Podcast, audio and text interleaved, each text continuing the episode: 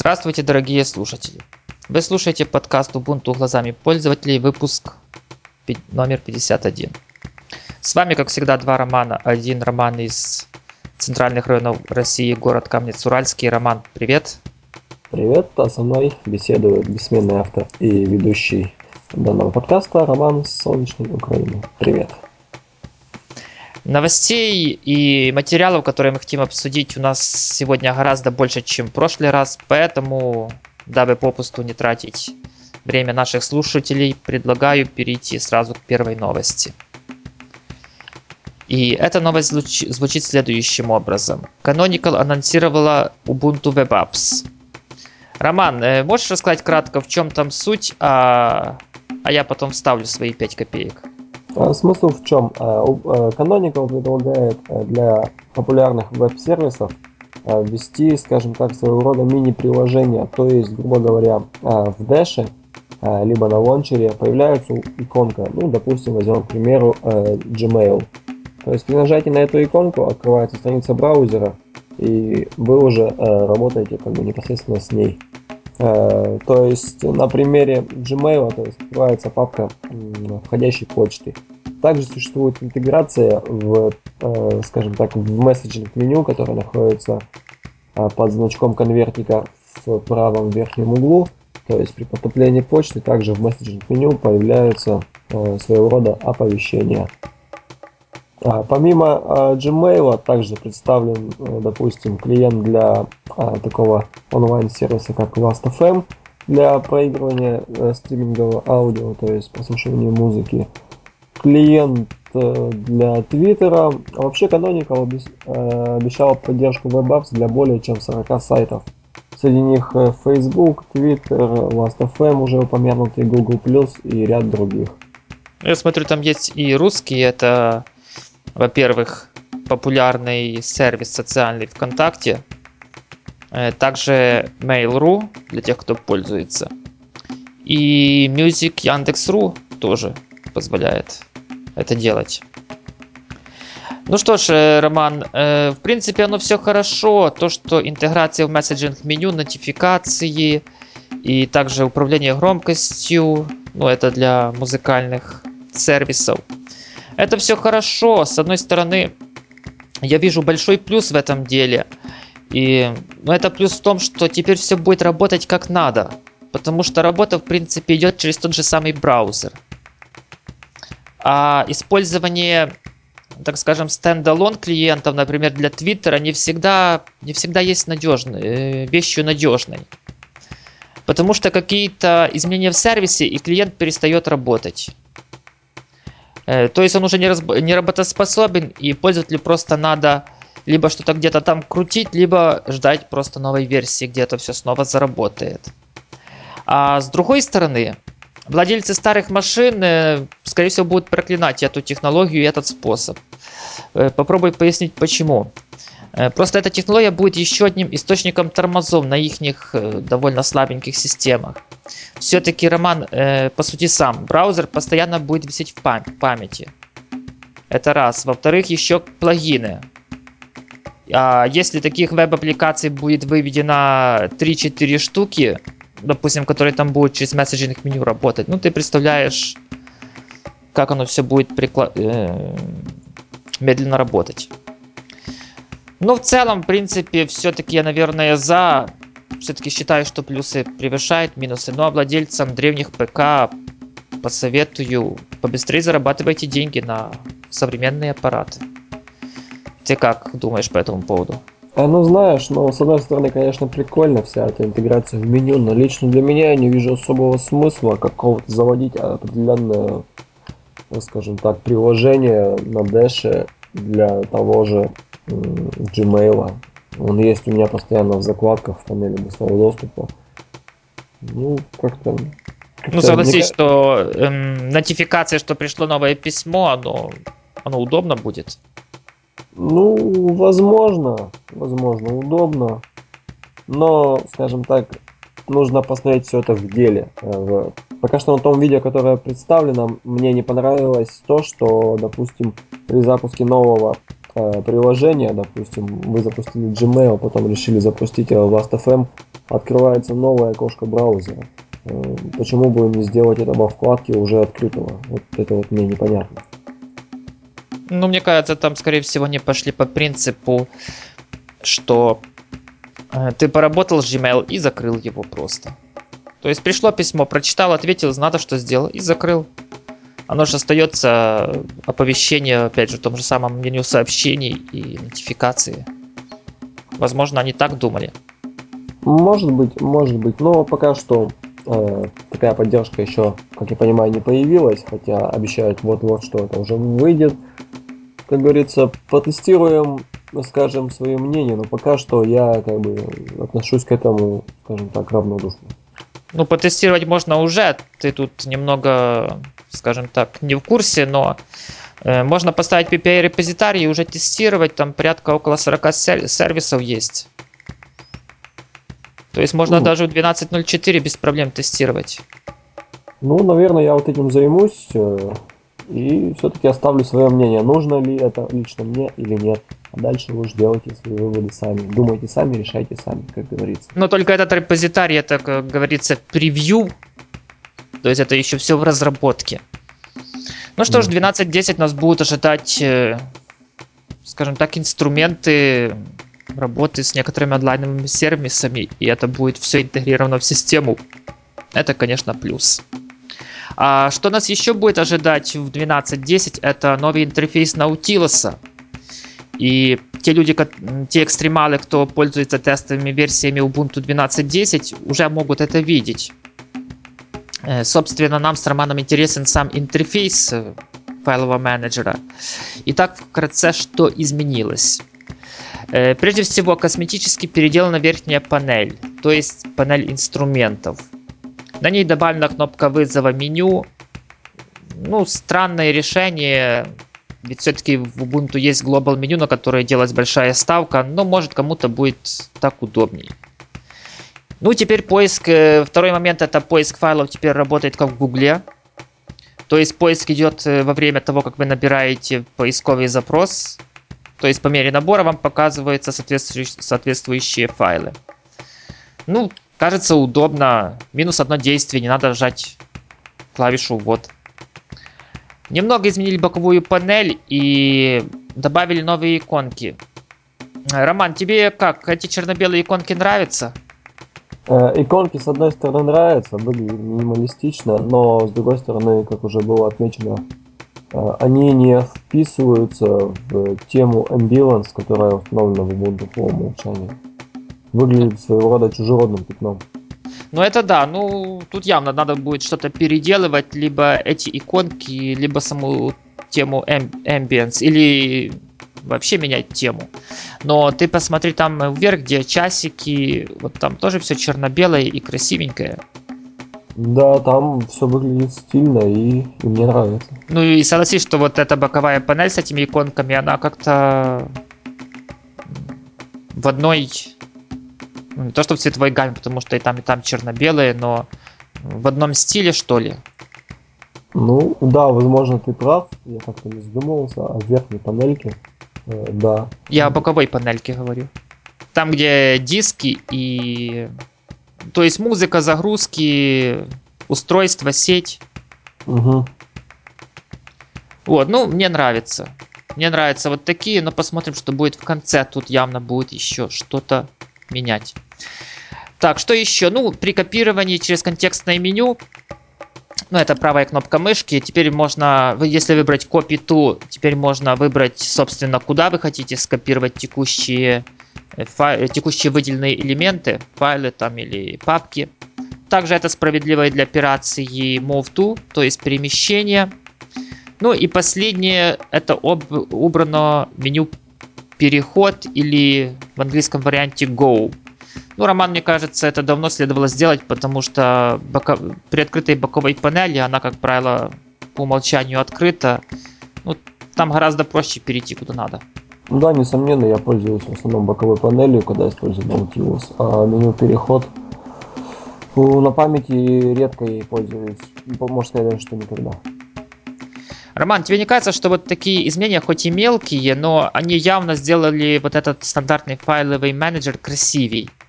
Э, я вот не пробовал его еще, но, но вот мне кажется, что он э, стал, во-первых, как и красивее, так и удобней. Я имею в виду вот эту строку поиска.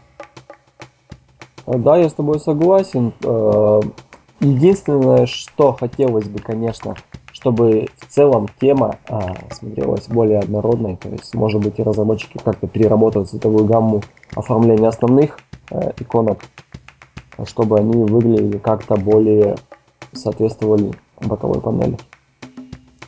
Ну да, ну что же, любая большая картина состоит из мелких деталей, и чем лучше будет вот каждая мелкая деталька, тем больше шансов, что вся картина получится просто шикарной. Ну, а третья тема у нас об игрушках. И Valve, во-первых, э, открыла блок команды разработчиков. Э, во-первых, э, сервиса Steam, а во-вторых, игры под названием Left 4, Left 4 Dead 2. И, Роман, об Steam под Linux говорят уже, да точно не один год, уже года два как минимум. И вот что там такое случилось, что снова-то заговорили? Случилось то, что команда Valve, команда разработчиков, обещает, что в версии Steam под Linux будет абсолютно такая же функциональность, как и в версии под Linux. То есть, э, грубо говоря, там существует чат, существует возможность покупки игр. Э, ну, покупки игр, конечно, пока говорить особо рано, то есть пока что Valve планирует перенести свои игры. Э, я имею в виду такие игры, как Left 4 Dead 2 э, и, может быть, игры э, серии Portal, Half-Life и им подобных. Но примечательно то, что они выбрали Ubuntu 12.04 для... В принципе, это будет первая система, где... Ну, это, грубо говоря, это та система, где они запускают все это, то есть они делают продукт именно под 12.04. Да, а, а, Гейб Ньюэлл, а, руководитель компании Valve, говорит о том, что почему именно они выбрали именно Ubuntu, поскольку это дистрибутив достаточно популярный в Linux студе, а также мы говорит, не хотим распылять силы на множество различных дистрибутивов, а сконцентрироваться на одном, чтобы довести разработку клиента Steam до ума. Ну, мне тоже кажется, что надо сделать под один, да, выбрать там популярный, ну, пока что это Ubuntu, значит, значит Ubuntu. А под остальные, в принципе, мне кажется, Роман, там только некоторые недораб... надо будет э, доработки сделать, да и будут готовы под остальные дистрибутивы. Да, я думаю, что там э, особо отличаться это не будет. Э, то есть, если будет существовать готовый, полностью готовый, собранный продукт под одну из платформ, ну, допустим, э, под Debian платформу Ubuntu, то переделать тот же RPM пакет или что-то еще, думаю, большого труда не составит. Понятно, значит, скоро, скоро у нас будет Steam под Linux. Роман, а хоть какие-то сроки или какую-то дату они назвали? Э, к сожалению, компания Valve остается верна своему принципу. Дату конкретную она не называет, любимая отговорка. Это будет запущено тогда, когда это будет готово. Понятно. Ну что ж, хочется верить, что осталось уже недолго. А, давай, Роман, к следующей теме, к четвертой. Ты смотри, как мы сегодня быстро-то все. А, четвертая тема, в принципе, это статья об Linux и образовании. Статья, конечно, интересная. О самих примерах внедрения Linux в, в образовании, в образовании, но я говорю так, в образовании в широком смысле этого слова. Я не говорю там о каких-то конкретных школах или о таких громадных проектах. Ну вот об этих проектах говорить смысла нету, потому что о них говорили не раз, и все и так о них помнят. Все-таки в новостях шум они в свое время наделали много. А вот э, там немного ниже автор говорит о том, э, что еще может позволить Linux. И мне кажется, вот об этом поговорить надо, потому что я вот читаю, и у меня двойственные двойственные чувства. Ну, давай, Роман, может, по пунктам пройдемся. Их там, их там 5. Да, это число меня сегодня преследует. Э, но я буду цитировать все-таки. Итак, э, организовать, это что позволяет Linux, организовать компьютерные классы обучения э, для обучения детей любого возраста вне стен школы или института основам информатики, программирования, использования интернет-технологий и сервисов без больших финансовых затрат. Ну, это, конечно, понятно, но это уже мои мысли. Э, Linux бесплатен все-таки, но тут проблема в переносе вот этих учебных материалов. Учи- учителя, допустим, э, вряд ли смогут что-то предоставить, потому что, ну, я знаю многих учителей, которые приходят и сами учатся. Это, это люди, которые учат детей предмету, который са- сами не знают. И мне кажется, вот кто перенесет вот эти учебные материалы из-под Windows на Linux? Учителя вряд ли это сдел- сделают. Э, перекладывать все это на школьников, но я боюсь, тогда качество материалов получится таким, что это образование потом боком выйдет. И, ну, то есть качество вот этих образовательных материалов будет сомнительным. Да, организовать можно, а, но проблема в том, где вот эти материалы достать, то есть э, на чем, собственно, обучать. Ну, я говорю не о софте, а о методологии, то есть э, план занятий и т.д. и т.п. Э, Или, Роман, у тебя, может, другое мнение какое-то по этому поводу? Ну, По этому поводу мнение у меня, в принципе, немножко с тобой я не согласен. Дело в том, что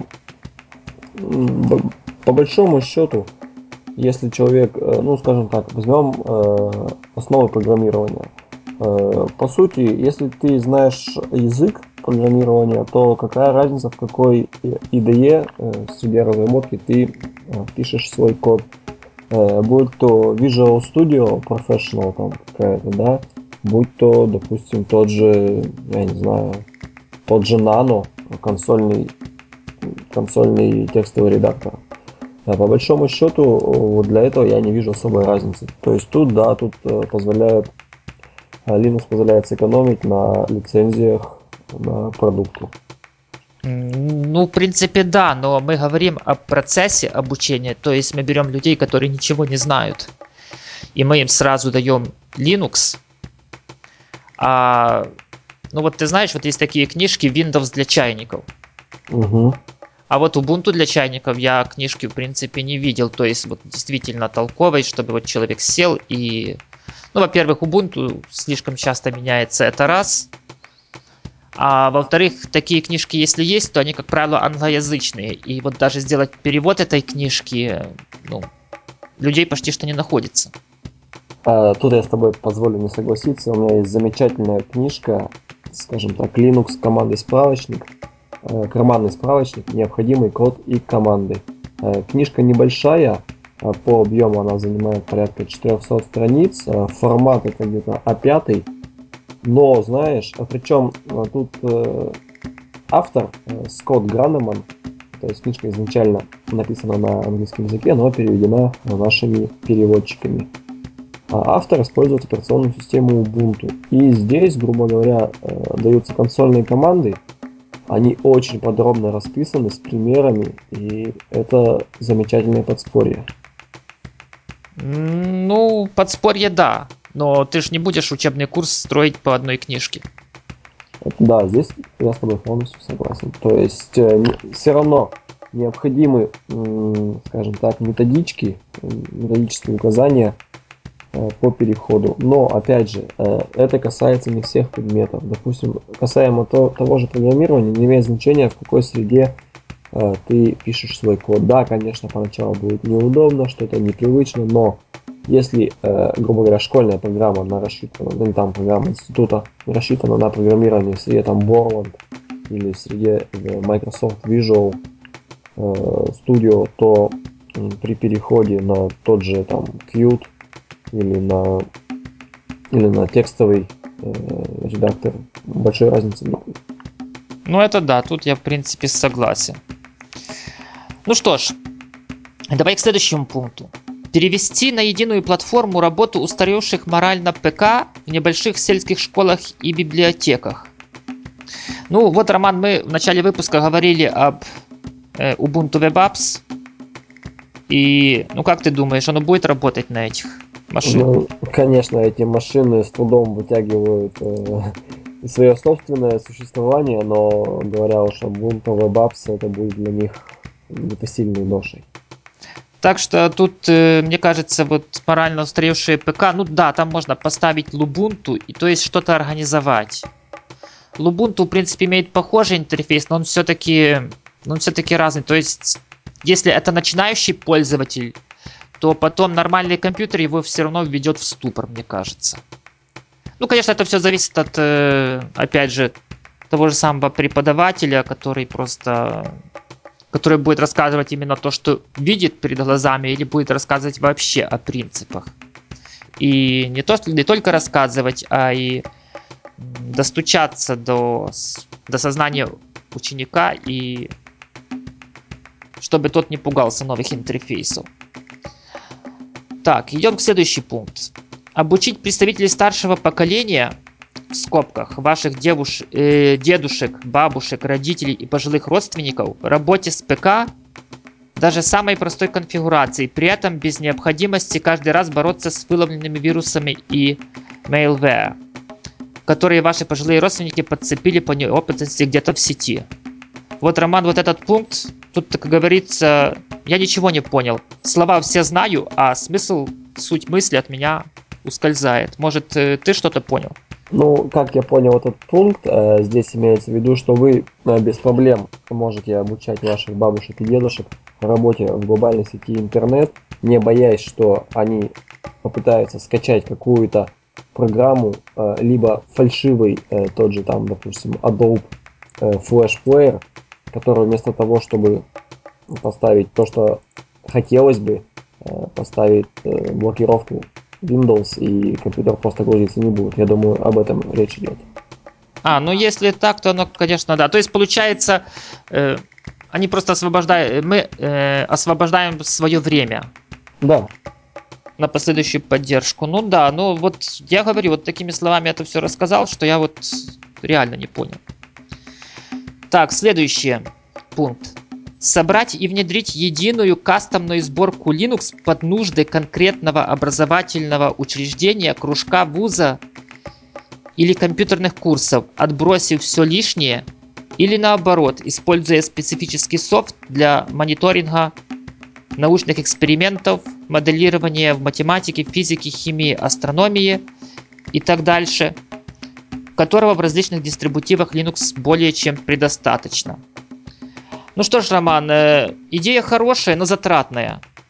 Сейчас попробую пояснить почему. Создать сборку это половина, даже меньше, чем половина дела. Эту сборку надо поддерживать и обновлять постоянно. Э, я приведу очень яркий пример. Это UA Linux. Как ты помнишь, прошло два месяца с выхода Ubuntu 12.04, и только тогда они выпустили свой десктоп-пак, что немного покривив душой тоже можно назвать сборкой. Э, так что вот, мне кажется, комментарий тут просто излишний. Тут есть попроще вариант. Составить сценарий развертывания. Но это не важно, это будет инструкции на бумажке или это будет командный э, файл. И выполнять просто его на новых машинах. А вот всякие зависимости, исправление багов, обновление программ оставить за разработчиками дистрибутива или э, за разработчиками ПО. Тебе как кажется? Да, здесь с тобой согласен на 100%. То есть э, задача по сборке единого дистрибутива, она очень э, трудоемкая и ресурсозатратная. То есть э, здесь я полностью разделяю твое мнение. Ну и тогда давай к последнему пункту. Так, сэкономить на ПО для образовательных, информационных и творческих целей. Что бы там ни говорили, но есть только два пути. Либо пиратить программное обеспечение, либо покупать его. И первое, и второе может обернуться немалыми финансовыми затратами в перспективе. Linux же предлагает третий путь. На этом мысль заканчивается. Но прежде всего хочу сказать, что пиратить это не путь, а нарушение закона. Linux оно, конечно, все попроще, но, но далеко не так все и безоблачно. Софта хоть там действительно много, но он не всегда удовлетворяет пользователя своей функциональностью, удобством. А разработка нового или доработка существующего соста – это опять те же самые деньги. Linux, он славится своей бесплатностью, но эта бесплатность достигается благодаря большому количеству энтузиастов, точнее их свободному времени. Э, вот пускай каждый попробует задать себе вопрос, готов ли он все свое время посвятить написанию бесплатного софта и бесплатной его поддержки. Я более чем уверен, что если я и найду кого-то, кто скажет да, то это будет тот человек, который еще не зарабатывал своими руками на кусок хлеба. Это да. Собственно, почему я остановился на конце этой статьи. Э, Все очень просто. Просто надо перестать смотреть на Linux с фанатичным блеском в глазах. И видеть его реальные как преимущества, так и недостатки. А повторять, конечно, что Linux бесплатен, и там нету вирусов, и это вообще круто, ну, это неправильный путь. Но это лично мое мнение. Лучше часть своего свободного времени уделить именно помощи Linux. Он, он, в принципе, нуждается в нашей с вами помощи. Именно в той помощи, которую каждый может оказать. То ли, если вы умеете программировать, пишите. Или помогайте суще- существующим проектам сделать их софт лучше. Умеете придумывать новые идеи, опять же, пишите разработчикам, и они это рассмотрят. Умеете переводить, переведите 2-3 фразы, и уже станет лучше. Умеете красиво писать документацию, так напишите ее. Не стоит, мне кажется, все-таки разводить флейм или религиозные войны. Это, это, по моему мнению, только мешает Linux. Вот как это сделал ресурс э, Datamation.com. Ну, это я так к следующей новости перешел. Хотя это и не новость, а просто так недавно опубликованная статья, которая называется, ну я перевел ее как 5 обязательных вещей, которых нет в Linux. И в этой статье автор говорит о пяти вещах или даже, скорее всего, задачах, которых, по мнению, нет в Linux или они сделаны там плохо. Ну, попытаюсь пройтись по этим задачам. Итак, первое – это восстановление системы. Автор говорит, что Linux, э, в Linux наиболее дружественным аналогом является такой инструмент, как Back in Time. Э, я, в принципе, соглашусь с ним в этом, но не соглашусь в необходимости вот такого использования, как это используется в Windows. Роман, вот если вспомнить наиболее часто возникающие проблемы с Windows, то мне кажется, что все-таки наиболее эффективным инструментом решения проблемы там является чистая, как говорится, чистая переустановка системы. Да, это наиболее, скажем так, без геморройный путь решения проблем. Ну, совершенно не восстановление системы. А вот в Linux оно немного иначе, и систему, грубо говоря, вы настраиваете один раз и забываете об этом. А в большинстве случаев даже хватает настроек по умолчанию, то есть то, что сделал установщик при установке Ubuntu. А, остается только в Ubuntu, как и в других Linux дистрибутивах, проблема резервных копий. Именно копий э, данных пользователя. Но она успешно решается многими путями. Не знаю, вот, Роман, как у тебя, у меня после установки 12.04, чистой установки 12.04, э, у меня уже несколько раз показывалось окно системы резервного копирования. Даже, может быть, это был back in time, ну, не помню я. И вот это окно предлагало сделать резервную копию. И в качестве одной из опций предлагало использовать для этого Ubuntu One. Знаешь, я не обращал внимания, но все-таки я думаю, что такое средство в Linux есть. В Ubuntu в частности. Плюс... Я, я точно уверен, что оно есть. Плюс не будем забывать о самописных скриптах, которые могут копировать ваши папки и заливать их по rsync на какое-либо облако. Но это не путь для пользователя. Командная строка это не путь для пользователя. Но существуют же уже готовые, которые остается только запустить. Ну, оно тогда, но их надо сначала найти и установить. А в принципе, вот я говорю, вот эта система, которая появлялась back in time, ну, возможно, это back in time, я... Или это дежавю был. Да, скорее всего, это был дежавю. Если я ничего не путаю. Вот который вот прекрасно делает резервную копию данных пользователя. Это, в принципе, все самое ценное. Операционная система не является ценной. для пользователя. Самое ценное это его данные. Так, давай идем к следующему пункту. Э, правильное программное обеспечение, ну это такой мой вольный перевод. По мнению автора, пользователи, которые приходят в Linux, сталкиваются с тем, что нужного ПО для них просто нету. Э, то есть такого удобного, который, к которому они привыкли в Windows. А решение запускать это через Wine или через виртуальную машину, ну, это путь явно для пользователей. Вот с этим я полностью 100-150% согласен с автором. Есть такая проблема. Но опять же, есть аналоги программ, и что самое главное, вы не поверите, есть документация к Ubuntu, где описаны все популярные программы и задачи и способы их решения. Хотя бы в общих словах, но описаны. Конечно, может э, такой способ это будет совершенно неудобен для какого-то конкретного пользователя, но мне кажется, вот когда люди, так возьмем пример, покупают автомобиль, то они прежде чем купить автомобиль, выясняют о, о нем все. Сколько бензина, есть ли подушки безопасности. Ну и я в автомобилях просто плохо разбираюсь, так что это почти все мои познания. Так почему же должно быть иначе, когда вы покупаете компьютер или выбираете операционную систему? Ты, Роман, как думаешь? Да, здесь я с тобой согласен. Э, нужно, скажем так, выяснить все заранее, прежде чем совершать какое-либо действие. Следующий пункт, ну, Роман, ты будешь, наверное, хохотать, но в Ubuntu нет возможности проинсталлировать диски с драйвером. Это да, это очень это очень важное замечание. Ты когда-либо устанавливал диски с драйвером в Ubuntu? Ну, если честно тебе сказать, именно диски нет, но есть одно устройство, драйвер, для которого я устанавливал, я шел на сайт производителя, качал версию под Ubuntu и потом ставил э, два или четыре пакета, которые там предлагались по инструкции, у меня это устройство заработало. Я могу даже сказать, это струйный принтер, такой дешевый бюджет для дома. Э, Canon, сейчас посмотрю, MP250. Угу. То есть там и сканер, и принтер, ну, все в одном. Но смотри, ты же, получается, нашел драйвера э, у производителя? Да, но я, честно говоря, я не знаю, я диск э, ну, диски с ним какие-то были, возможно, там и под Linux были. Ну, я их даже не распечатывал, честно говорю.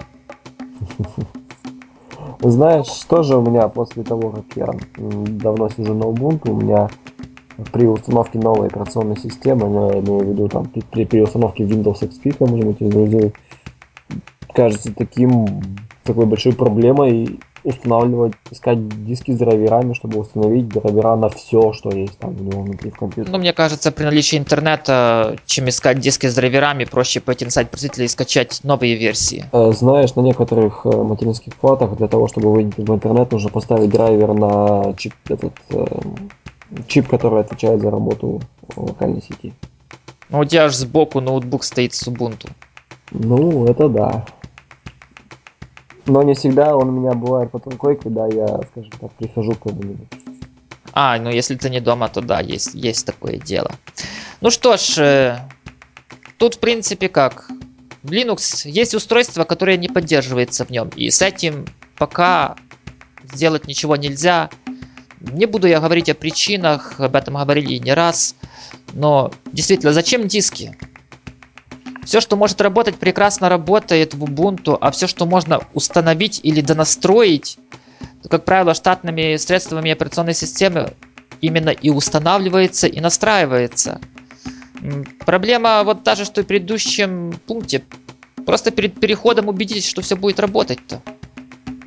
Ну и следующее это недоступность офлайнового ПО.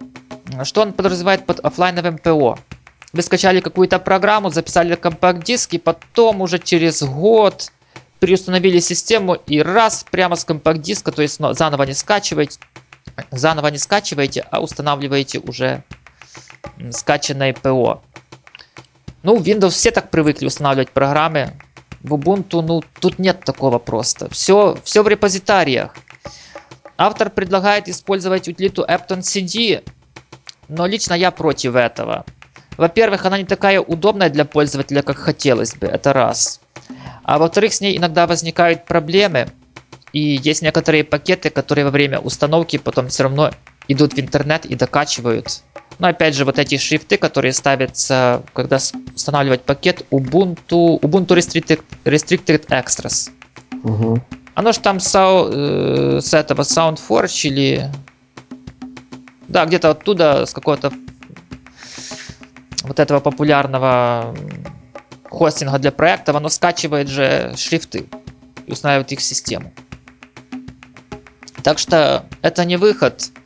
И я не знаю, где автор нашел пользователей совсем без интернета, но мне кажется, сейчас он есть везде. Мне тяжело найти в моей местности место, где его нету, а я живу не в столице и даже не в областном центре. Да, интернет он может быть у меня медленный, но он есть. И к тому же, мне кажется, что ПО ставится один раз, а разве что обновления будут кушать трафик, но тут опять же все в большей степени надумано. Ну и к тому же, через год ты возьмешь этот диск, поставишь устаревшую версию программы, зачем тебе это нужно, как мне кажется. Ну да. да. Проще поставить самую свежую, выкатить из, из репозитория, и с этим не будет никаких проблем. Я просто не представляю, как пользователи айфонов и айпадов живут без компакт-дисков. У них же вообще, у них же возможности нет ставить, кроме как скачивать и устанавливать. Это да. Ну и последняя пятая вещь, хотя это не совсем пятая, тут автор суммирует все вот выше приведенные четыре пункта и спрашивает, почему мне недоступно то, что доступно пользователям Windows, и они этим наслаждаются. Хотя тут опять же ниже э, добавляет, что он скорее всего бросит свой перестанет пользоваться своим ПК, чем вернется обратно на Windows. Но это роман как в предыдущей теме. Слова понятные, а смысла я не понял. Да, вообще весь этот пост, он довольно-таки спорный с точки зрения здравого смысла. Не знаю, что хотел автор им сказать. Может быть, виндовые привычки берут свое, и он пока еще не ощутил всю прелесть э, мира open source и Ubuntu. Может он когда видит вот новый интерфейс Unity, вот кстати такая небольшая мини-новость, э, Unity теперь и на Fedora портирован, угу. интерфейс Unity. То ли там тест или что, ну вот встречал я в новостях, пробегал. Э, так вот, может он видит Unity, а реально он хочет видеть э, стандартное меню пуск, может ему так удобнее. Да, может быть дело все в привычке.